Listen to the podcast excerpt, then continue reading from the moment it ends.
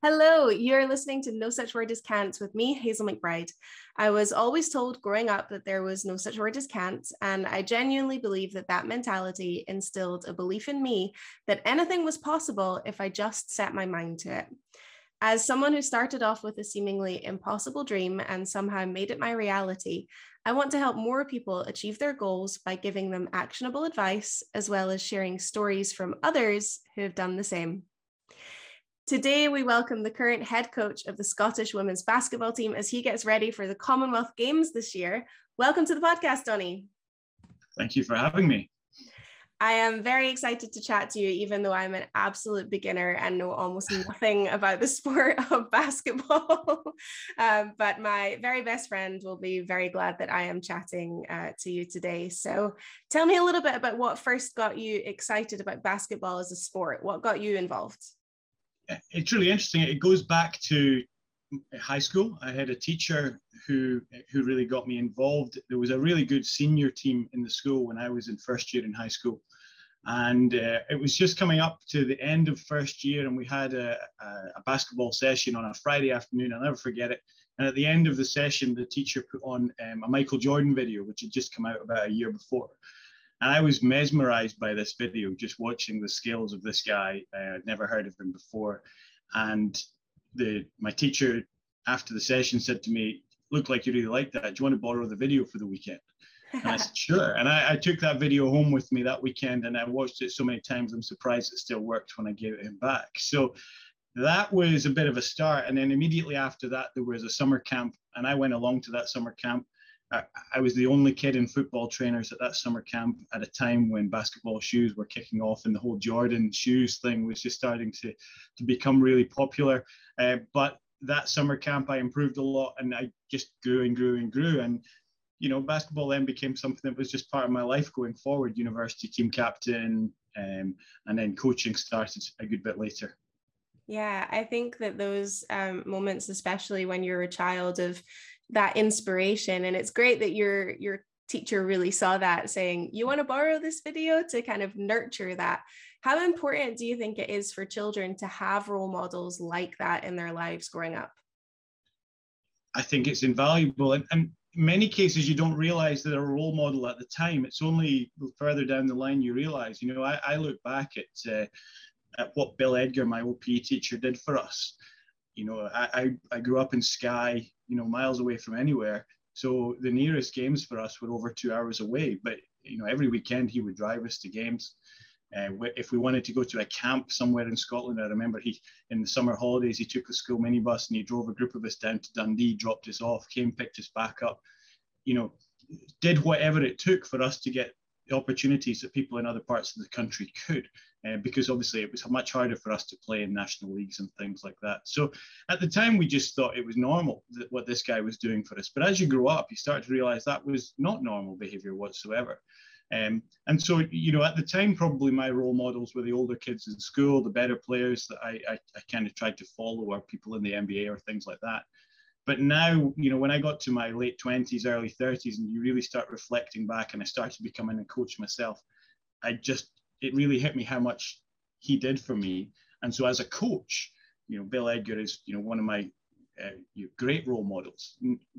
Maybe not, he wasn't, a, he did Scotland youth and things like that, but maybe he didn't coach at the professional level or things like that. But the dedication he showed to helping us improve and doing whatever it took for the players to improve is something that I've taken. And, and one of the really cool things was at the, the qualifiers for the Commonwealth Games, um, Barry Lang, the head of basketball at Basketball Scotland, who also knows Bill very well, surprised me by inviting Bill along to be part of the support staff at the tournament. So he was there for that whole week that we were in in uh, in tournament and preparing, and uh, it was the most time I've probably spent with him in over 20 years. So that was a really fun part of the experience. One thing we were qualifying for the Commonwealth Games, and then the other thing was I was getting to to spend some time with the guy who really introduced me to the game. Yeah, I think it's incredible that not only, you know, he gave you that start as a child, but he also, you know, you've taken those lessons that you learned forward into your career. So even though you're obviously a coach at some very high levels, you also have, you know, a lot of experience teaching kids. So what's something that you always you know remind yourself or that you bring to your coaching when you're teaching the younger generation? I think the the most important thing is you have to develop a love of the game with the young players. Because when you start to get to the higher levels of the game it's going to be hard. And sometimes you sometimes you question why are we doing this? Because it's hard. And you always fall back on your love of the game. So when I started working with this, the Scottish Regional Academy system this year, the, the number one goal we printed in our coaching manual is the, the players have to leave every session looking forward to coming back to the next one.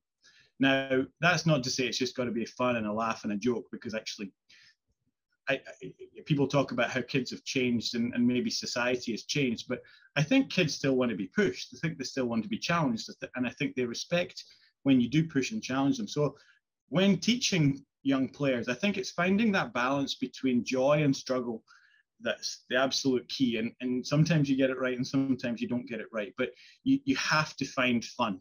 You have to find fun. And you know, for some people, competing is fun. For some people, learning something is fun. For some people, having a joke and a laugh is fun.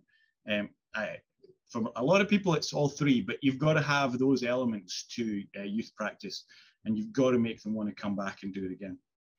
Yeah. And I think also, you know, coming off of the back of the pandemic, you know, my experiences in competitive swimming, but we're seeing a big um, delay in children's development, not only within the sport, but just, you know, swimming as a life saving skill because they've missed out on like two years um, of practice. So the age that they are, they're kind of behind where we would normally say they should be. Are you also seeing knock on effects of that in basketball as well? Definitely, I, I think what we can't underestimate is just how much development happens over the course of a season and and over the course of a summer. So, you know, with COVID, we basically lost an entire season, but we lost two summers, and the summers are where we have a lot of camps for skill development where our national teams get together, and that's an opportunity. The national teams are really invaluable because you bring the best players together, and that pushes them to a, a different level. Even just in training, whether you go to competition or not. When they train together, it pushes them to another level. They go back to their clubs and the level goes up. And, and I think we just, we missed that two summers plus a full season. And, you know, what has been great to see though is that the numbers have been good coming back. So one of the things that, that surprised me a lot this year was that the under 18 level here in Scotland, the the, girls, often we don't have great numbers at under 18s. It kind of drops off year by year. You get good numbers at under 14s, reasonable number at 16s. And then at the under 18 level, there tends to be quite a drop off of people wanting to, to commit to, to sport. You know, there are social pressures, there are other things. But this year, we saw a lot more of those girls who'd maybe missed out at 16s staying on and wanting to, to, to play at under 18s. So hopefully that's something that we can continue with. I, I, am someone that kind of tries to find the positive in things. I found a lot of positives through the, the COVID uh, pandemic, way different ways of looking at the world, different ways of doing things, and and hopefully one of those positives is if we can actually find a way of keeping those older girls, you know, their final years of school, engaged with the sport more I think that will really help us in actually just raising the level of our league and raising the standard of our game as a whole. Yeah, I think I agree as well. You know, it, it also makes sense that people that missed out on opportunities a little bit younger would then want to take those, those opportunities, even if they are a bit older. Um, with regards to you know the the effect of the pandemic on the higher levels, you know, not just youth sport, but you know maybe the ones that are getting a little bit more serious what kind of effect have we seen on on that? Is it going to make going into the commonwealth games not necessarily more difficult but are there more challenges?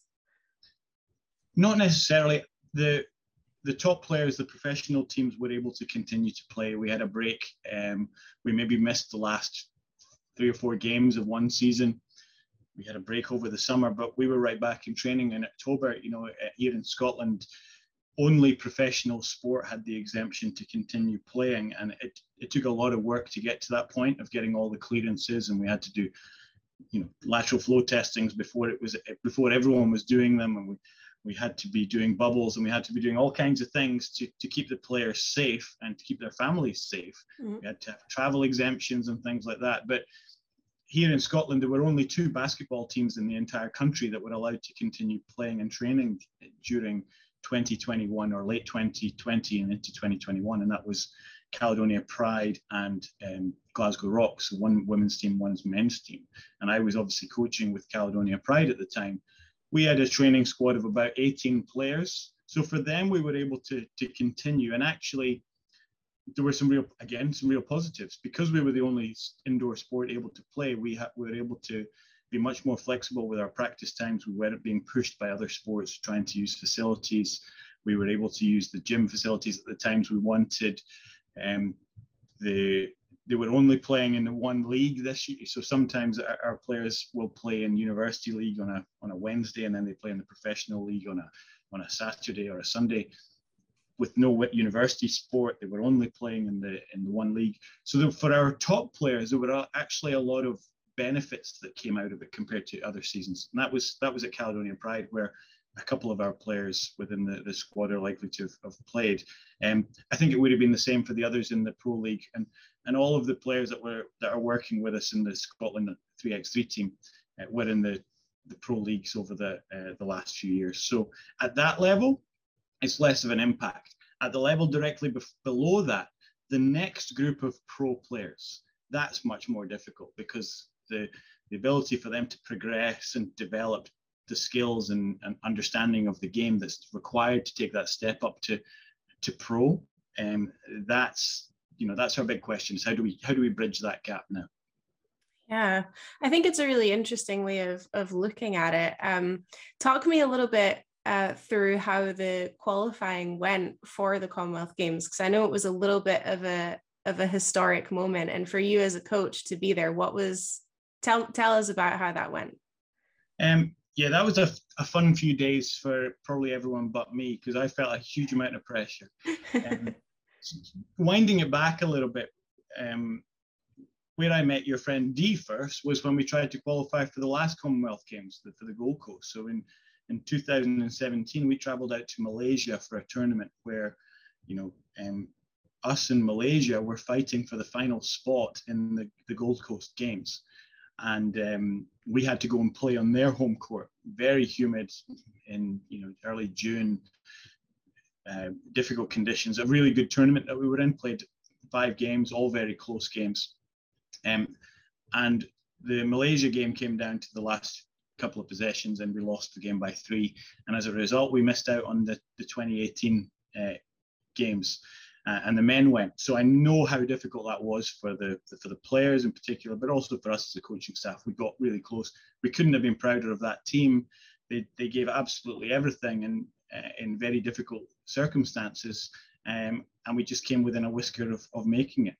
Um, so roll it on a few years and having the opportunity to uh, to qualify again and and um, getting the opportunity to be the head coach this time of the of the team you know, I, I knew a couple of the, the, players coming in had been part of that group before, and I knew how much it meant to them. So for me, it was like, no, we've got to do it this time. We actually, and that's where I'm saying the pressure came from. We have to qualify this time.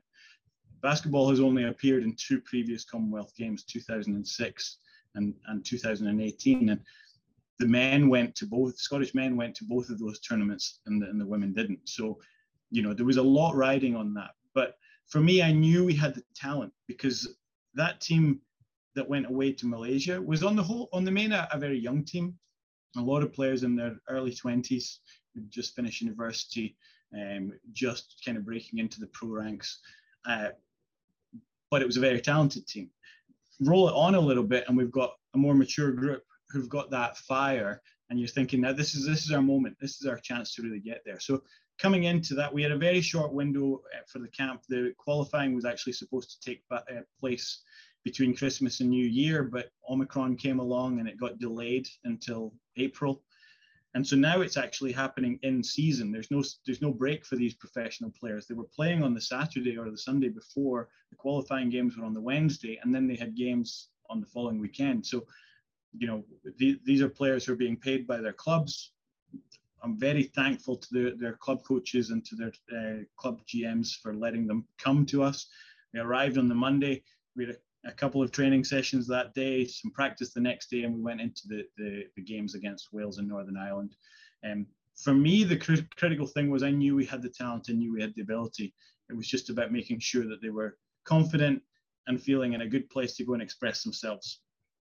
We had a, a really difficult situation where we had to make selections on the, the day before. We had six players in, in the squad and only four could play.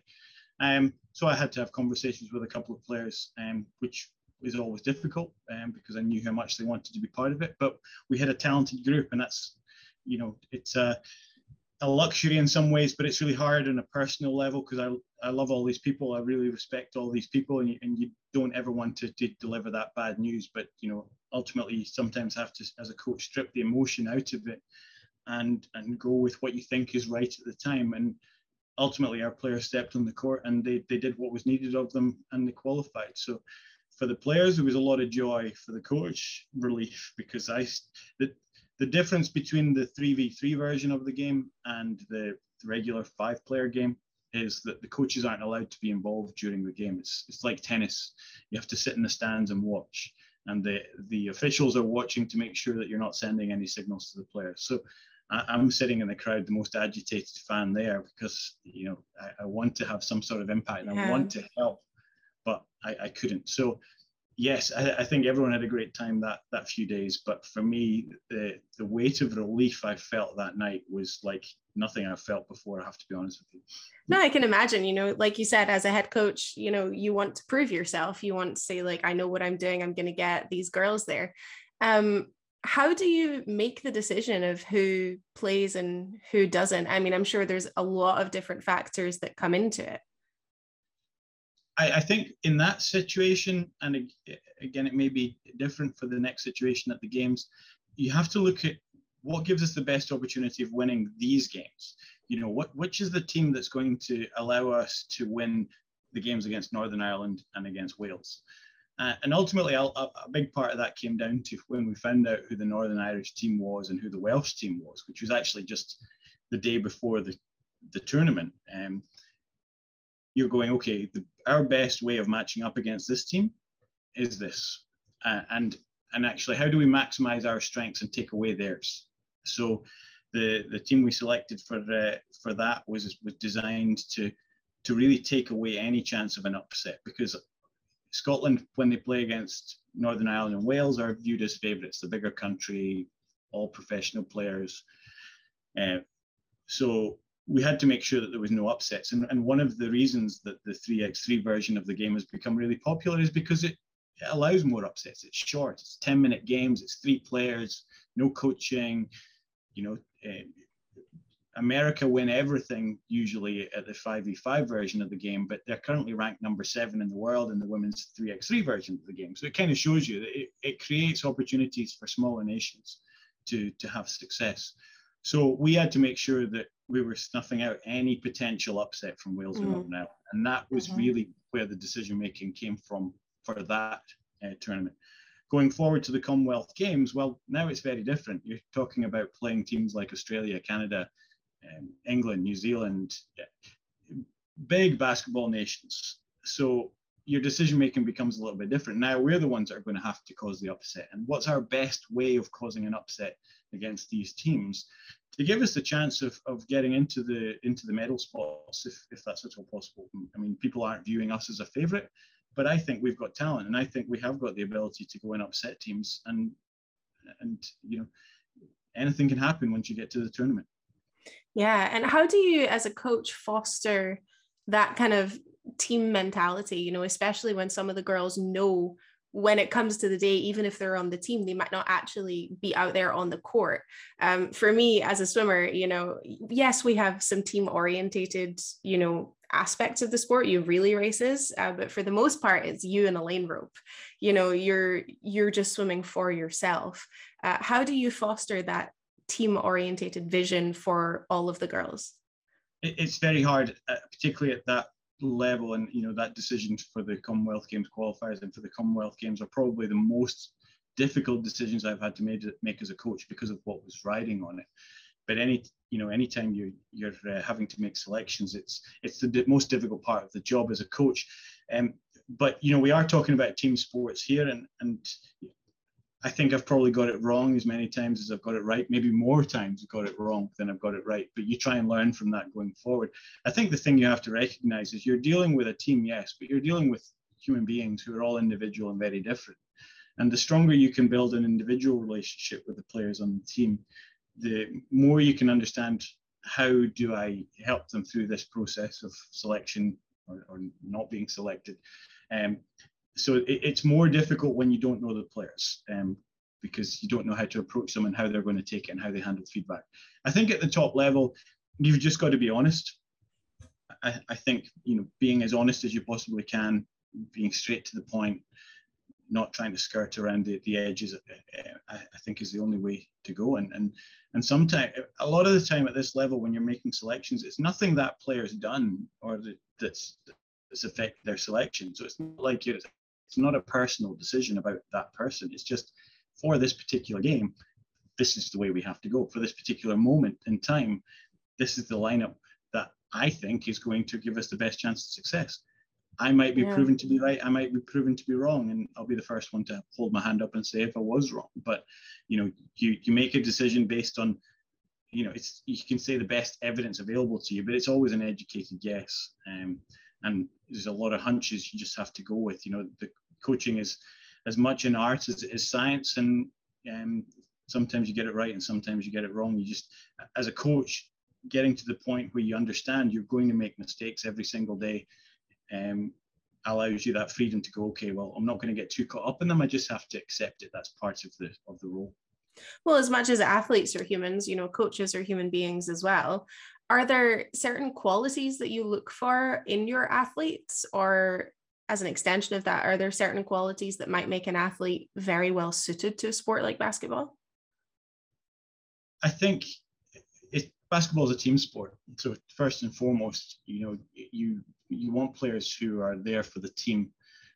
One of the unique things about basketball is that the a number of statistics that are available about the individual, and you know, you'll see that so many points, so many rebounds, so many assists, and so a lot of players are built up to be superstars as if they're individual athletes uh, because of the number of stats that are in the game. But but ultimately, the best teams win. So for me, I, I think it's about trying to foster that culture of we're playing for each other. We're not playing for ourselves. When you say, you know, it, we're dealing with selections, yes, but usually when you get to the national team level, particularly at a 3x3, where we're talking about a, a squad of six players here, uh, these players know that. And ultimately, you're you're not then selecting based on anything other than which combination works best for this particular game or this particular group of games because they're all top pros. They're all very good players, and um, it, it, it, becomes quite different when you're making when you're making selections at that that end. When you're further down the chain, so let's say, and just now I'm working with the, the Great Britain under 16 women's team. Um, we started with looking at about 50 players. That kind of came down to about 24, and then we had to get that 24 down to 16. And then next weekend I've got a training camp where we get that 16 down to 12. That's that's quite different because then you are trying to find out, you know, the difference between the, the, the players in the, the top 50 down to the top 12 is quite significant. And then you are trying to think about things like who's going to be best for this team and what, what tournament we have to go forward to. Um, so yeah, it's it's it's interesting, and that you know the people part of the the role is the enjoyable part of the role for me personally, um, and it's it's the most rewarding part because you know, be coaching for a number of years, and I'll bump into people I've not seen in a long time, and they'll come up and speak to me. It just happened on on Wednesday this week, actually, where a guy came up to me. I felt really bad. Um, a, guy came up to me at a Commonwealth Games event and said, "Hey, Donnie, I'm I'm I was on one of your first teams when you started coaching," and I went, "I'm sorry, I don't recognise you at all. I felt so bad." And he went, "Oh, I'm I'm such and such," and I went, you were tiny when I coached you. And this is, we're going back to like 2006 here. So this is a long time ago. I coached this guy. So I just did not recognize you at all, but it's really nice. And he was saying, it's nice to see you doing well and things like that. These little connections you randomly bump into people over the years. That's, that's the real joy in coaching. But just like you were saying, you know, for you as well, you still remember the coaches that you had when you were a child. You know, you you are making such a big difference in in people's lives, no matter what level you're coaching them at, and really no matter how long you've coached them for, you're still being such a big, you know, part of of their journey. Um, I always like to talk about mindset in sport or in pursuing any goals. You know, I think mindset can help you overcome so many obstacles that are in your way. And for you as a coach, how important is mindset versus, you know, we talk about natural talent or physical ability. You know, how much do you think that having the right attitude towards the sport can outweigh anything else? Very much so. I, I talk about a, a pyramid or steps to success, and at the base of the pyramid is the individual behaviors, that individual mindset of, you know, what it's going to take to be successful. Because, you know, you, you, you there's going to be tough times, uh, and how do, how do you deal with those tough times and move forward? How do you deal with the times when um, one of your teammates is having a bad day? You know, in, in, a team, those interactions are, are so critical. Um, so the mindset for the for the players is is hugely important, and trying to help them develop that mindset of being team first. Um, I think there's a guy called Patrick Lencioni who talks about the ideal team player and there being three virtues of the ideal team player. He talks about uh, humility, hunger, and people smarts, and I really like that. You know, you, without having all of those three things, you can't be an ideal team player. And so there is a mindset to that because these are all things that can be trained and developed. They're not innate traits.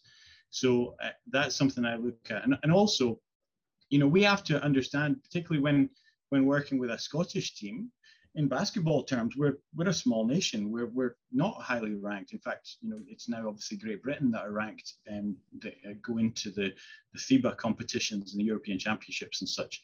So when Scotland come together in a Commonwealth Games, for example, you know, we're a smaller nation. We we don't have the same pool of players as, as England or Australia do, but I very much believe in being optimistic and being positive about you know what we can do. So I'm very much a solutions focused person myself. I'm always moving, thinking about okay, what do we do going forwards? How do we how do we improve this? How do we take that next step? What do we do next? And just trying to get that across to the players because one of the things I feel as a coach is your demeanor, your uh, mindset will translate itself to the players at some point in time if you spend enough time around them. You know, so in an example, the, the, in the lead up to the Commonwealth Games qualifiers, there were a few things going wrong in the, the first couple of days of our camp. You know, there were flights arrived late, which meant our, our practices were late. There was stuff, think, you know, there were issues at the venue. There were there were a lot of things going on. And I'm going, I could get frustrated about this, or I could just try and rise above it and just keep it all positive and just turn it around and it was quite hard work to do that because in, internally you're struggling with frustrations that things aren't good. You've spent weeks planning this camp, and now all of a sudden a flight's late and half of your team haven't arrived, and there's another team coming in to practice after you, and there, there's all these issues. But to the players outward, outwardly, I had to have a positive mindset that you know we're going to make the most of this. This is this is going to be good for us. And if I can do that and I can translate that, then hopefully it'll feed through to the players. Doesn't always work, but I think you you have to be an example when you're the coach in that situation. So, building on the idea of the importance of having a good mindset, what are some of the things that you've seen in the youth that you would be able to pinpoint and say, this person is going to the next level? Like you can already see it when they're younger. Yeah, I think um, it's uh, the word I like is drive. There's a drive of people who have a, and with that comes like a thirst for understanding and thirst for knowledge. You see these people who who, who want to practice, who come in and they want to be pushed and they want to be challenged. They have that drive, and when you start introducing new concepts, they're thirsty for them and they want more and they want more and they want more. I, I think you you see that in some people. You see some people who play because they enjoy the social aspect of it and the fitness part of it and a bit for, for the fun. But the people who are going to make it to that ne- next level they're usually got the drive to do a little bit extra, to go and watch an extra video or spend a little bit more time shooting or, or do something extra, do something different to everyone else. And the, the, the challenge I think we see for teenagers is that that time in high school, there's this huge pressure to fit in and everyone to be the same. And you know, this is this is what fitting in looks like at school. But then we're asking them to stand out. You know, we're asking them to come and be different and stand out and you know be great, push on. Um, so they're they're challenged in that sense. And the really frustrating thing is, as soon as they lose leave school and they go on to a career or go on to university, they're going to realize that standing out is a really positive thing. And actually, for that four or five years at high school where they're being asked to fit in, it can really constrain people.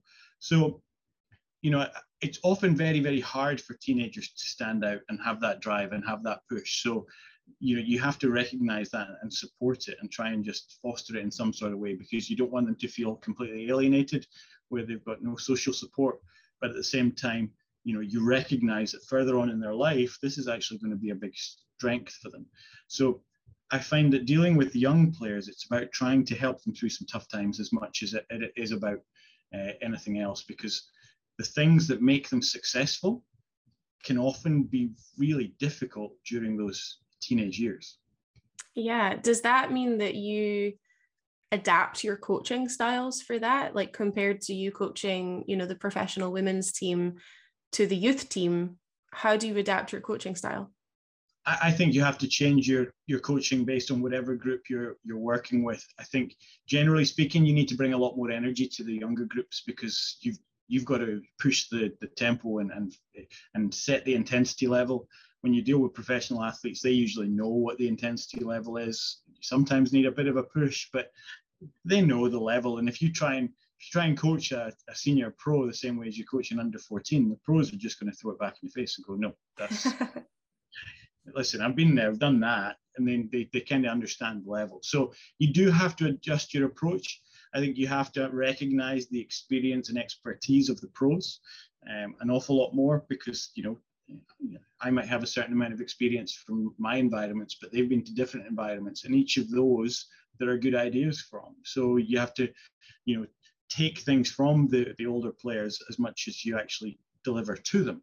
And whereas with the younger players, they probably don't have much of an understanding or knowledge of the game. So it's, it's probably more traditional teaching, you know, do mm. what I say type thing. So you do have to adjust your approach. You have to adjust your energy. I always say that with the under 14s and under 16s practices, if I've gone and done a day with them, I'm usually exhausted afterwards because I throw everything into it, lots of energy, lots of energy, lots of energy, and then you come back and you've got with the, the senior practice, you're probably looking to try and just be a little bit calmer, a little bit more in control, focus on small details. And, and you know you're not running around and jumping and going crazy and trying to energize everyone. You're trying to be more analytical and focus on what are the little detail things that i need to pick up on and improve. So yes you, you have to adjust your mindset very much going into uh, the different sessions. Yeah you also have um, experience not only coaching uh, younger practices and also the the women's but also men's. Is there a big yeah. difference? You know i'm sure there's a big difference in the sport itself you know men's basketball versus women's basketball. Um, but with regards to how you work with men versus women is there a big difference as well? Again i, I think that changes team to team.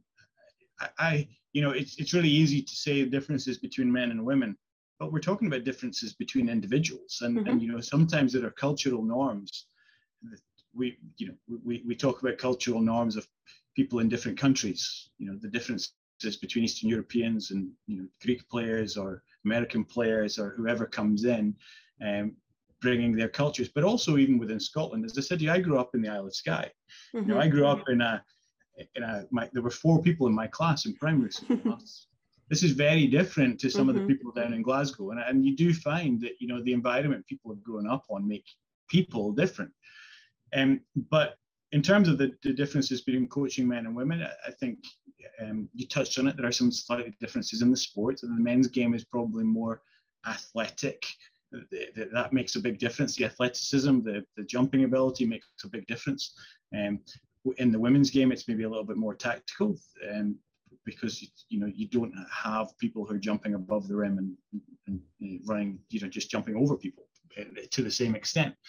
Um, there are still excellent athletes in the women's game, don't get me wrong, but the, the height and jumping ability and speed of the men's game is is makes the game a bit different, and you have to approach it slightly differently from that perspective. So there are some tactics that work in the men's game, um, there are some tactics that, that don't work in the men's game, and so there are bits you can apply across both from a technical tactical perspective. In terms of the people, if I was to generalize, and I'm very much generalizing, I, I think that the, the women's teams I've coached, the social element of being in a team is a bigger part of it than it is for the men. The, the actual connection with their teammates is a much, is a bigger part of it than it is on the men's teams.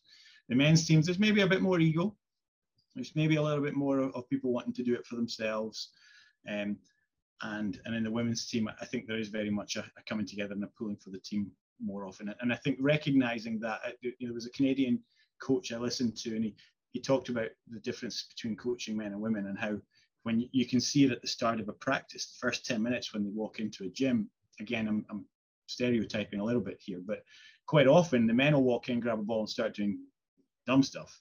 And the women walk in and they will talk for 10, 50 minutes. And this Canadian mm. coach said, I used to try and get them out of that and try and get them shooting more. But he said, then I realized actually that was a really important part of their practice was that connection, that natural connection.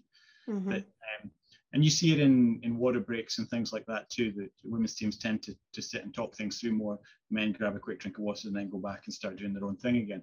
Um, so uh, it is very much a generalization, but there is a bit of a trend there that I've seen. So I, I think recognizing that the social element is a bigger part for the women affects how you design a program.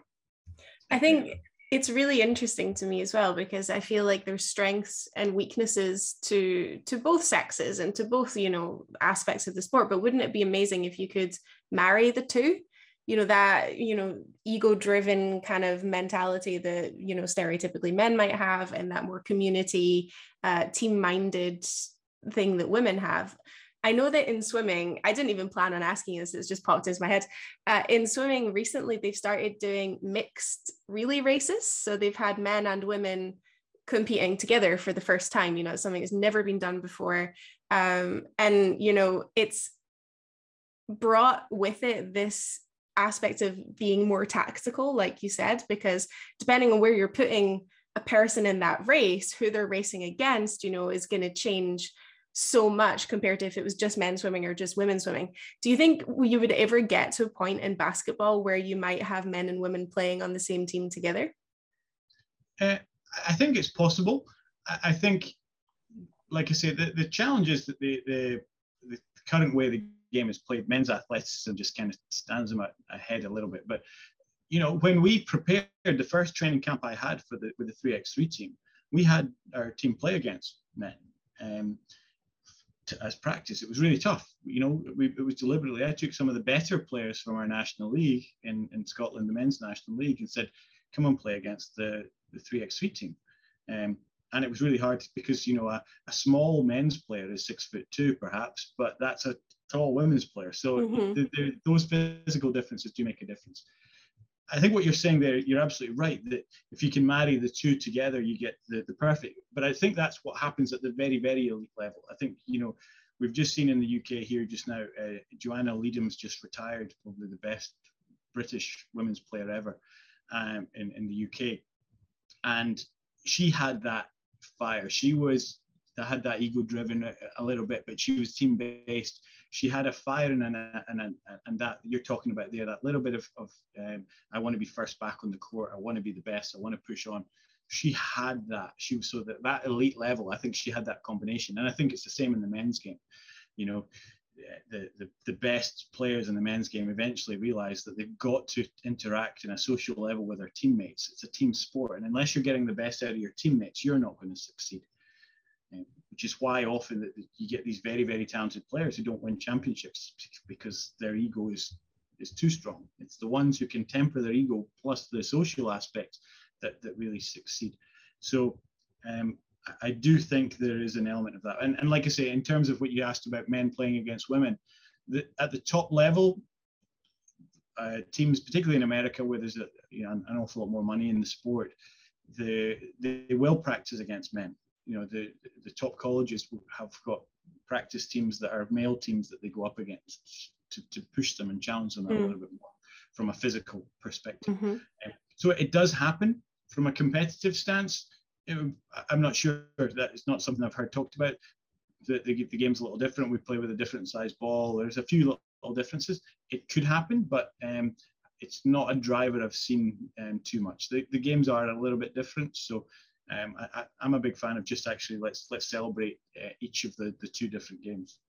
Yeah, definitely, and I think something that um, is really interesting in sports such as basketball, maybe football or rugby, uh, is the general public does seem to have an opinion that maybe women's teams are quote unquote less important or they're certainly you know celebrated less or shown less on on TV. What's your opinion of that?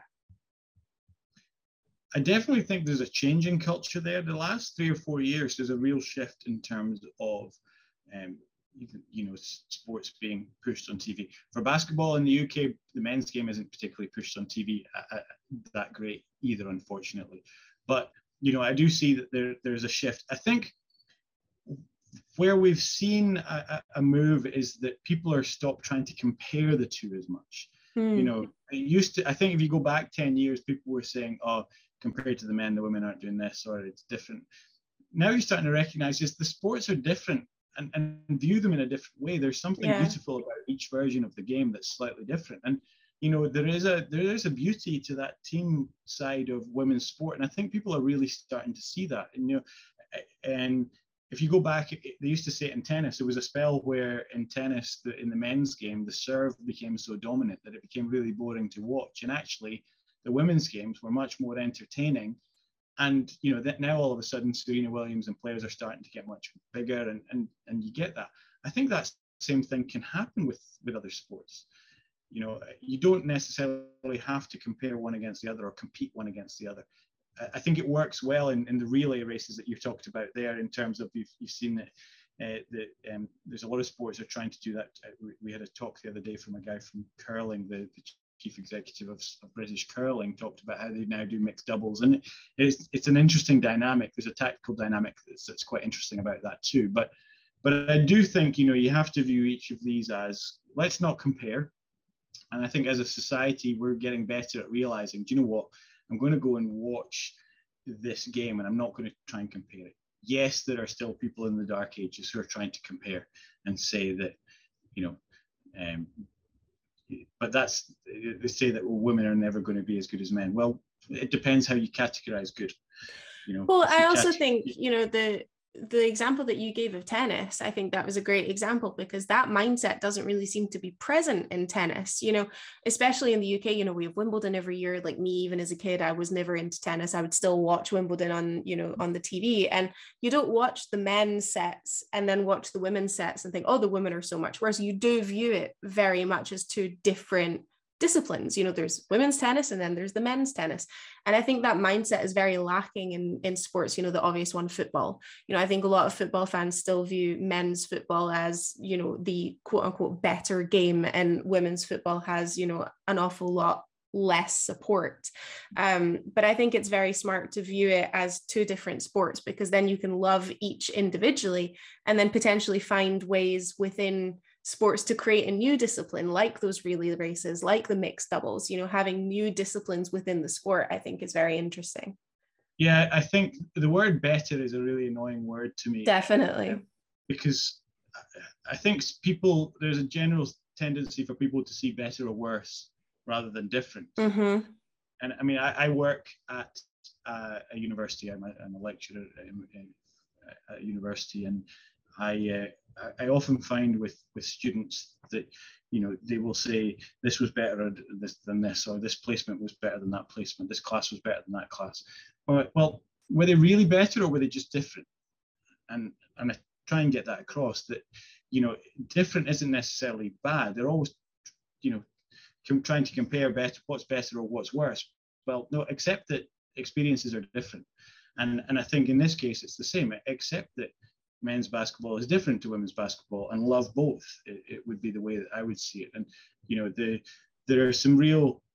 We, we don't have the high flying dunks in women's basketball uh, that we have in men's basketball, but what we do have is beautiful ball movement between team players and, and, and creating opportunities for each other.